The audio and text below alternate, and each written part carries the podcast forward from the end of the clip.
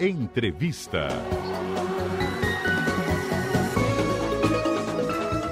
Estamos de volta na programação aqui da CBN Ponta Grossa na manhã desta terça-feira, hoje 7 de fevereiro de 2023, e estamos recebendo aqui em nossos estúdios o Márcio Araújo, ele que é mestre em educação financeira e logo mais à noite estará promovendo uma palestra na agência Cressol aqui da cidade de Ponta Grossa, localizada ali na rua Doutor Paula Xavier, número 500.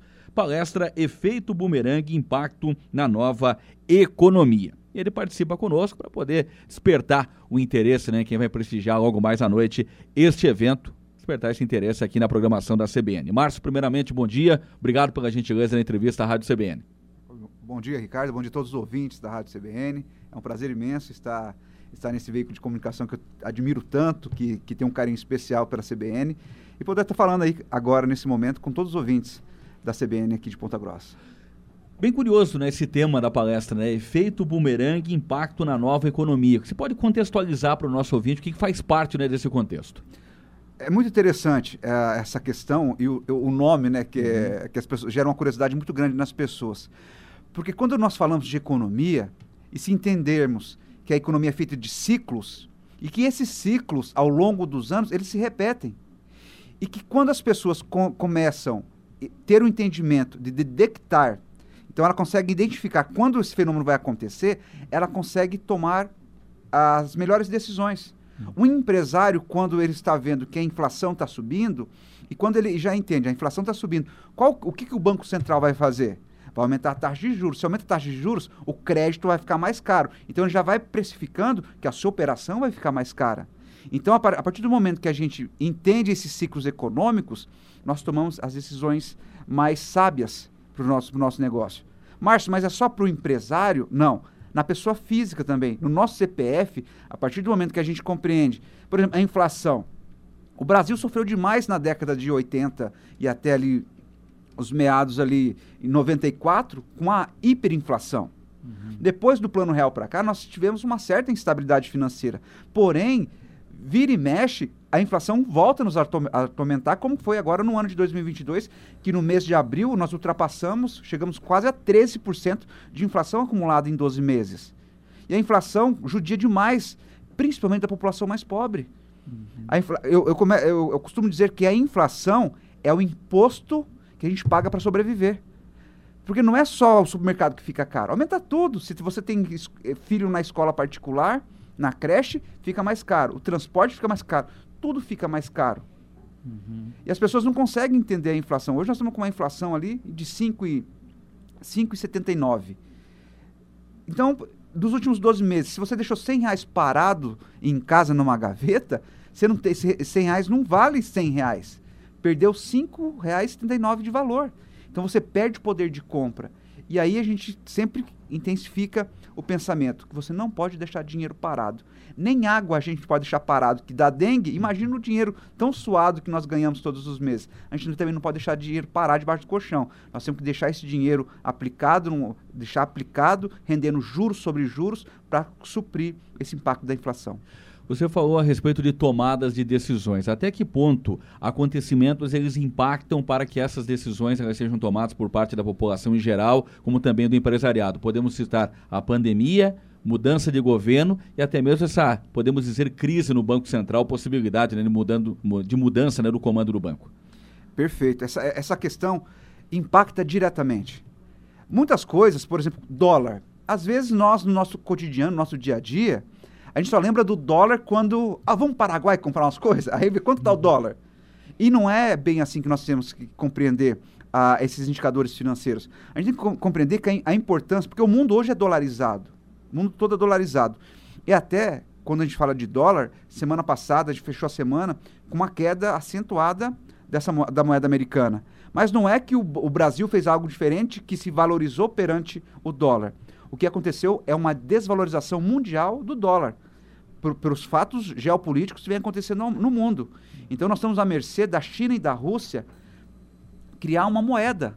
E como a China hoje é a locomotiva mundial na questão de tanto de importação quanto exportação, a China vai ter o poder, sim, de digitar uma nova moeda. E isso, o mundo todo está muito apreensivo e por isso está tendo uma. Semana passada teve uma desvalorização muito forte do uhum. dólar.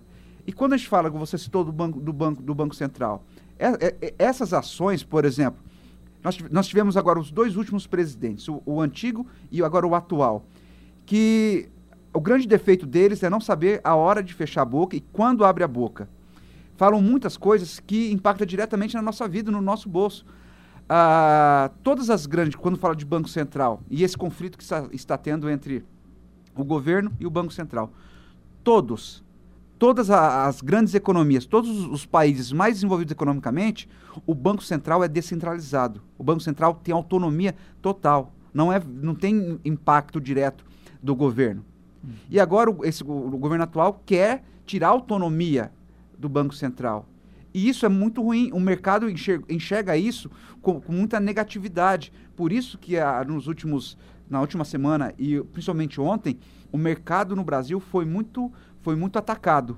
Foi, perdeu muito o, o valor de mercado ontem pelo fato dessa, dessa crise entre governo e Banco Central.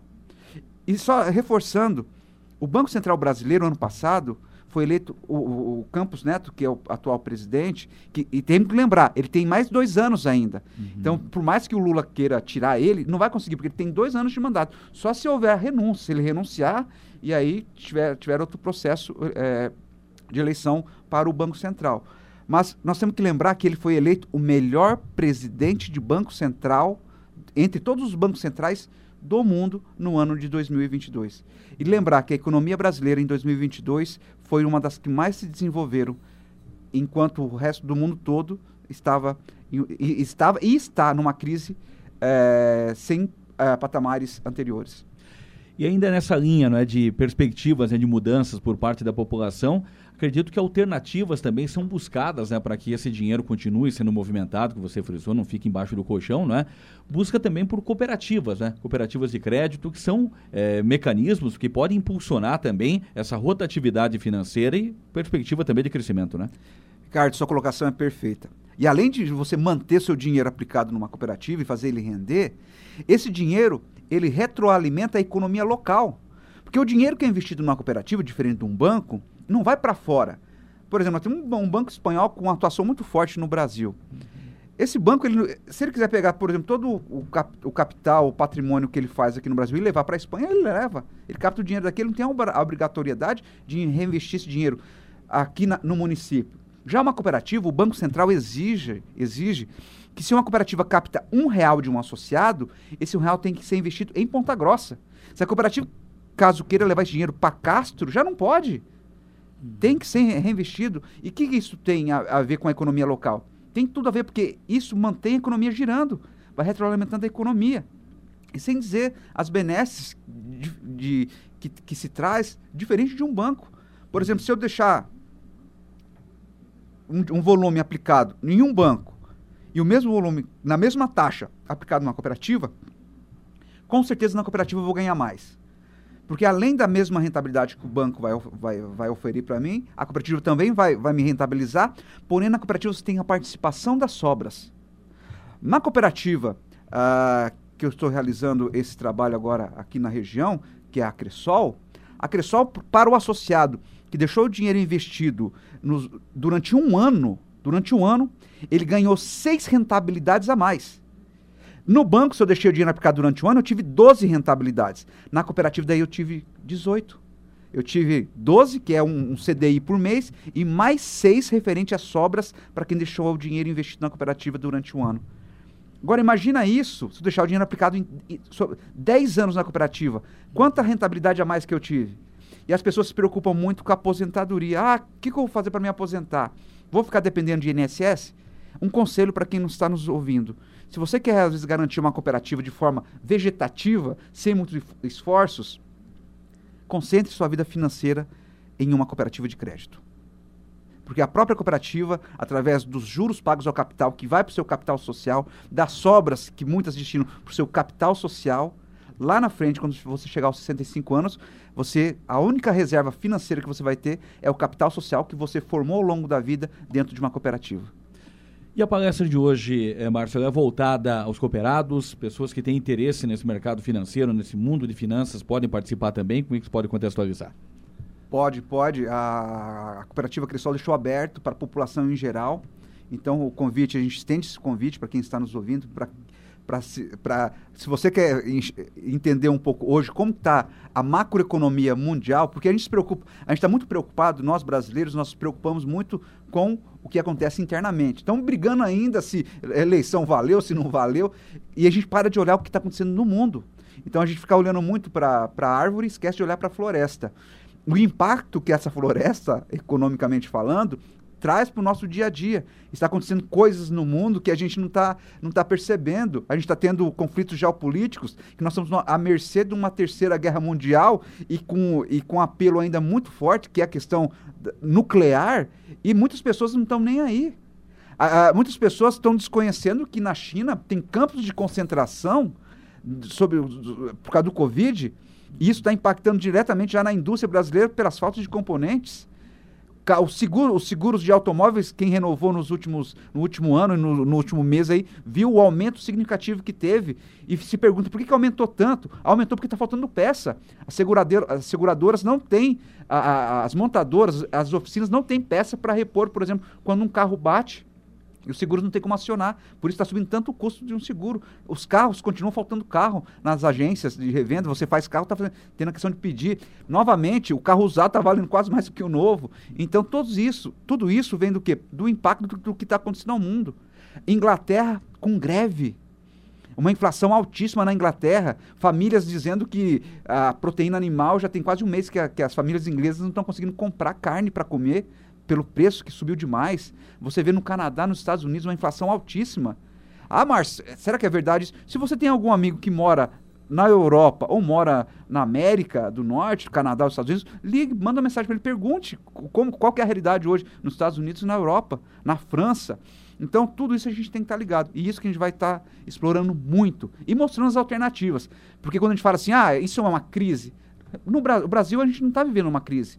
O mundo lá fora está vivendo uma crise. Pode chegar no Brasil? Pode, dependendo das políticas macroeconômicas tomadas, isso pode acarretar uma crise. Mas mesmo assim, num período de crise, a gente tem que entender que às vezes é no momento de crise que a gente ganha mais dinheiro.